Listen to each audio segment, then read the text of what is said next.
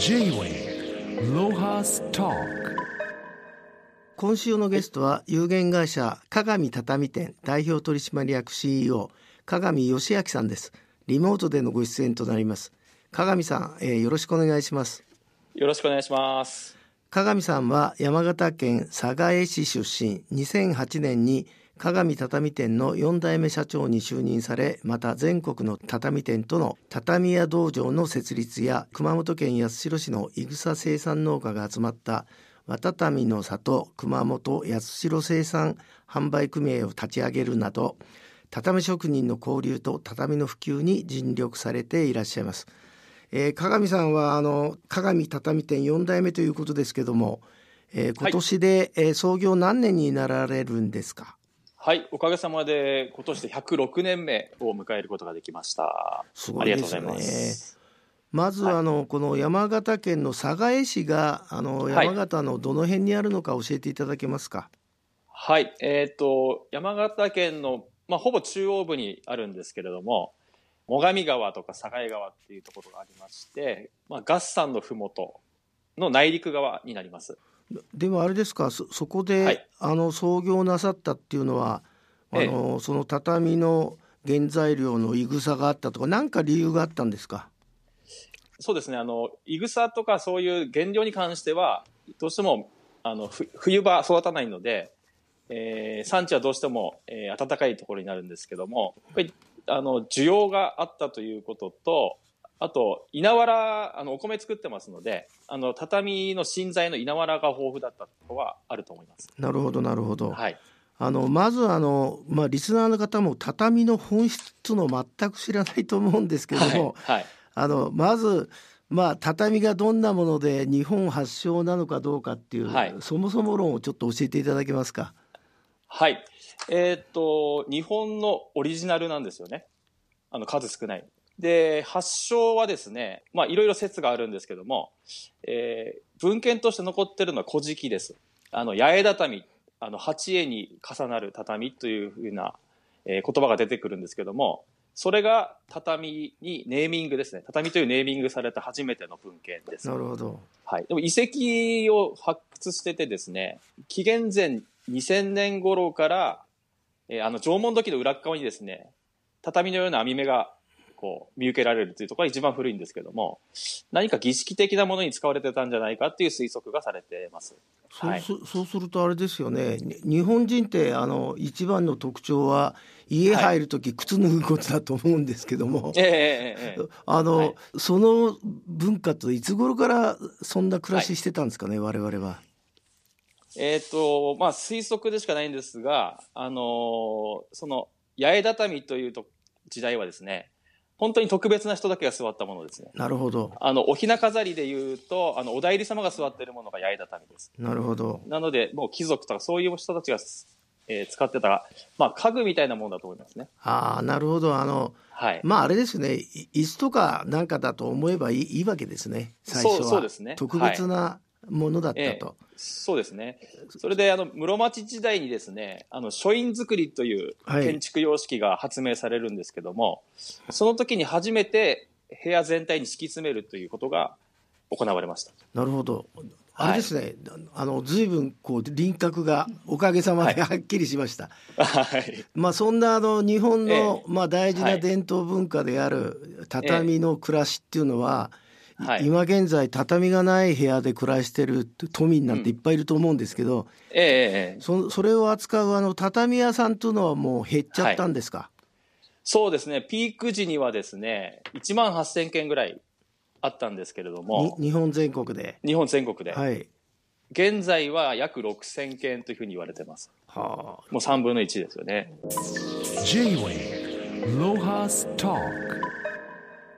鏡さんいろんな活動をなさってますけど、はい、あのその畳のない部屋で暮らしてるあの若い人たちに、畳文化を知ってもらうっていう試みは、例えばどんなことやってらっしゃるんでしょうか？えっとですね、なかなか、まあ、あの生活の中に畳を敷き詰めてくださいっていうのはなかなか難しい話ですのであのいぐさを使った、まあ、小物であるとか例えば、えー、畳のマウスパッドであったりとかあとランチマットであったりとか、そういうものとか、あとは子育て世代の方々向けにですね、普通の畳のサイズはだいたいあの90センチ ×180 センチと大きさがあるんですけども、はい。それだとやっぱり大きすぎてなかなか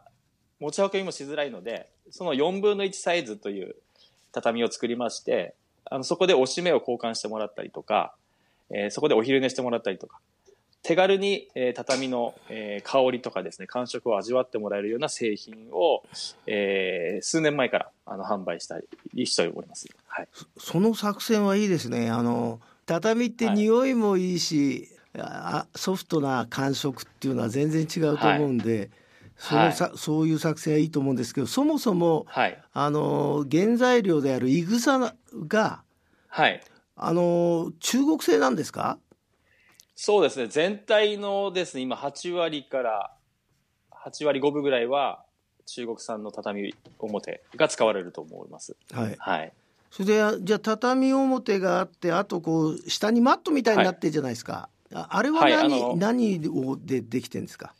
もともとあの、その芯材、畳床っていうんですけども、そちらは稲わらを圧縮したものを使ってたんですが、最近はもう、あの、建材畳ということで、その、木質ボードですね。はい。ああの、木を、あの、細かく繊維状にして、それを固めたものが主流にはなっております。なるほど。はい。Talk まあでもあと一番大事なその、えーとええ熊本の八代のこの生産現場、はい。ここっちは大丈夫なんですか？減っちゃってんですか？それともだんだん復活してきたんですか？えーっと、もう絶滅危惧種ということで、えー、そうなんですかそうなんですよ。平成元年にですね、6800件ぐらいの農家さんがあったんですけども、はい今年ですね、354件。うわーこれは危機的ですね危機的、本当に危機的ですね。はああの、減少がちょっと止まらない状況です。このそもそも分かんないのだけど、い。ぐさ農家っていうのはいぐさだけやってるんですか？それとも米と兼業なんですか？基本的にいぐさの専門ですね。ははい。あのー熊本はですね、12月にいぐさを植えて、7月に収穫するんですけども、うん。もうほぼ1年がかりであなるほど。やります。で、そのいぐさを刈り取った後に米を植えるんですけど、うん。それは、まあ、なんていうか、自家作障害を、うんあの障害をなくすためとかですね、はい。そっちはもうメインじゃなくサブですよね。なるほど。はい。でも例えばあの動物だとね、ええ。絶滅危惧種とか言ってあの、まあ、はい。環境省が保護するとか、手厚いはい。あのいろんえなええ実例があるじゃないですか。こえの、はい。はい。この畳に関するそのいぐさに関するそのはい危機感で、ななんか、はい。国はなんかやってるんですか？えーっと、特にないですね。おーそそれはでうもん。それもまたなんかやった方が良さそうですね鏡さん。やはり、こう、産業として残すにはですね、その、全体的な底上げが必要だと思うので、うん。何回かこう、そういう、まあ、農水省とか経産省とか行って、陳情みたいなことをしたことあるんですけど、こう、例えばタバコ農家さんも減ってるでしょとかと言われて、はいいぐさだけにこう、力を入れるわけにはいかないんですみたいなこと言われたりですね。嫌な役人のセリフだね。そうなんですよ。なんかこう、畳文化っていうのは日本の本当にアイデンティティに関わることなので、もっと分かっていただきたいところはあるんですけど、なかなかこう、簡単にはいかない状況ですよね。Talk 鏡さんたちが、えーええおっしゃってるこう正直畳というブランド、はい。はいこ。れこれを目いっぱいあの、はい自己宣伝していただけませんか？あ、はい、ありがとうございます。あのーやはりあの、先ほども申しましたように、あの、畳の本質価値は自然素材の機能にあると思いますので、あの、やはり畳は農業とすごく密接な関係がありまして、あの、より良い環境で手手間暇かけて育てたいぐさを、えーそれを、えー畳に作り上げていくっていう工程がすごく大事だと思ってまして、私も畳屋になって今30年以上になるんですけど、20代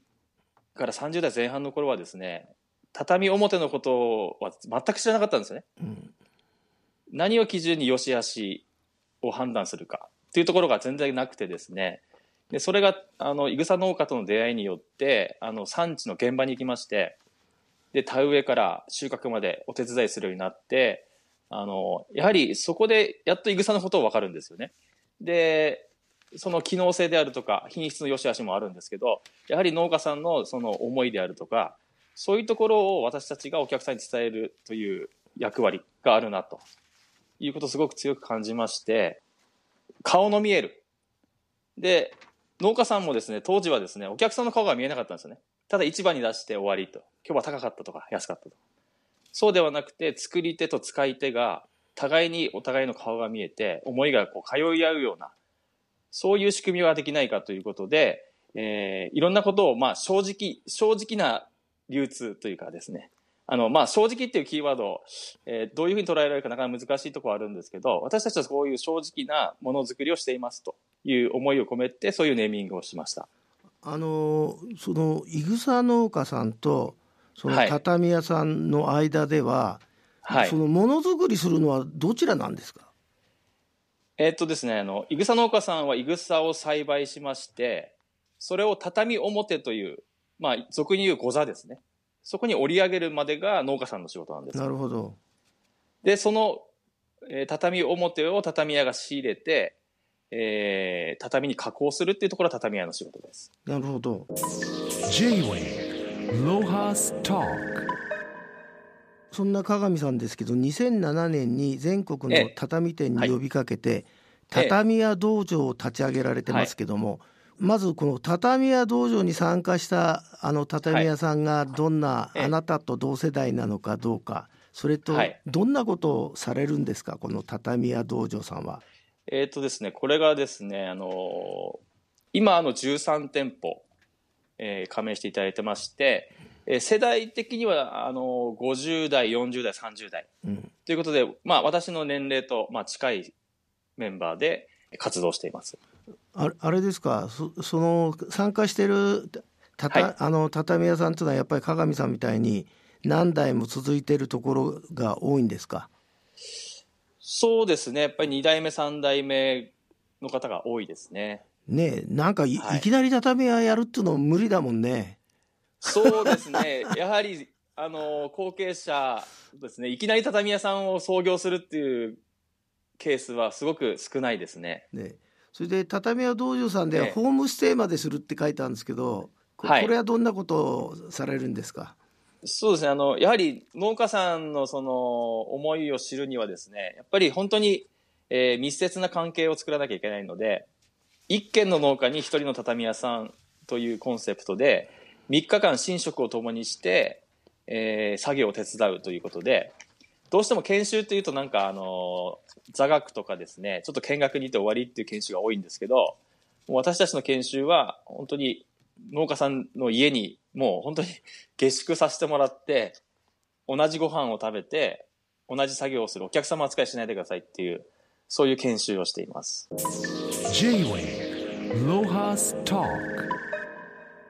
まあ、あのコロナ禍で家時間が多くなって、あの畳の魅力や機能性を見直すチャンスだと思うんですけど、ええ。あの最初教えてもらったみたいにお子さんの小さいマット作ったとか、そういう接触機会を増やしてらっしゃるじゃないですか。あとなんか考えてるものってなんかあいぐさのパスタなんかあんの？はいあの食用のいぐさを作ってる農家さんが1軒だけありまして食べられるっていうと、やっぱり安全っていうイメージが湧くと思うので、なるほど。はい。販売用というか、お客様にプレゼントするように制作しております。まあ、か鏡さんたちが開発した商品の中に、イグサロールっていうのがあって、はい、これが、第11回ロハスデザイン大賞の大賞を受賞されてんですけども、はい。はい、この発案者はあのどなただったんですか、えっと、もともとはですね、山形にあの東北芸術工科大学っていう大学があるんですけどあ、ありますね。はい、そちらの学生がですね、卒業制作で畳の素材を使ってものづくりをしたいということで、えー、いろんなアイデアを持ってきてくれて、その中にこう畳を丸くしてみましたみたいなものがあって、そこから着想を得て、イグサロールっていうものに、えー、商品化してきました。まあ、この使われてるものが、えー、廃棄処分のいぐさっていうのもまあ大きな特典になったと思うんですけどそういうこう発案者のわ若者のデザイナーっていうのは、さはいさらにこう畳のために働かせてんですか、それとも別のデザインの領域に行っちゃったのかね？えっと、その発案した彼はですね、結婚を機にですね、あの、関東の方に行ってしまいました。まあ、なかなかこう、職人とデザイナーという両輪っていうのはなかなか難しいところあるのかなっていうところあるんですけど、なるほど。で、でもやっぱり京都とかさああいうとこだとあの、はい。職人になりたいっつってあの、はい。外国人が弟子入りするじゃないですか。ああ、そうはいいう兆しはないんですか？この畳の組合には畳屋道場。外国人が入ってきたねみたい2017年からあの海外からの畳の依頼がありまして、な。ああの、アメリカに行って畳替えをしたりですね、そういうことをしてる中で、えー何人かやってみたいっていう方はいらっしゃいましたね。あなるほど。あの日本人はあのその外国の発信に弱いからね。これもうハリウッドの役者かなんかが、た畳のさ部屋でさ錦鯉飼ったりとか言うとさ、もう一発だよね。うん。なるほど。錦鯉はもうさ相当あのブームになってますからね今ドイツやなんかでああ、そうなんですか。だからまあ錦鯉と畳って相性いいじゃないですか、そうですよね。うん、あのそれはで高級なに日本文化の香りがするんでうんうんうんうん。なんか話してるとだんだん俺のめり込みそうだな畳あなんかすごい今日はヒントをいくつもいただいてですね。あのまあまあでたらめなことは思いつくの得意だからねいやいやいやいやいや。やっぱり職人だけやってるとですね、はいこう発想がこう固まっちゃうんですよね。ああままああの東京さ来る時あったら、はいあの、はいご馳走しますからい一回あのお手伝いさせてくださいよ。あ、ありがとうございます。ぜひよろしくお願いします。あのなんかあれですか？今後計画されてることってあるんですか？こう畳に関するイベントとか。えっと、イベントはまだ特にないんですけども、今、製品開発をしてまして、はい、あの、最初の方にお話しさせていただいた畳っていうのは家具であったとはい、いうことから、やはり現代の暮らしにこう使ってもらうには、えー家具みたいに導入できる、そういう畳にしなきゃいけないなということで、えー今試作をしているところです。なるほど。まあ、はいあのととにかく諦めずにあのはい素晴らしいもんなんで、あのなあり仲間と一緒に頑張ってください。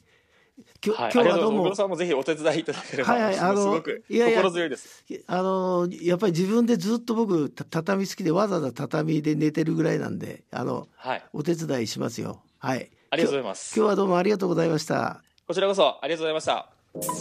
J-Wave Lohas Talk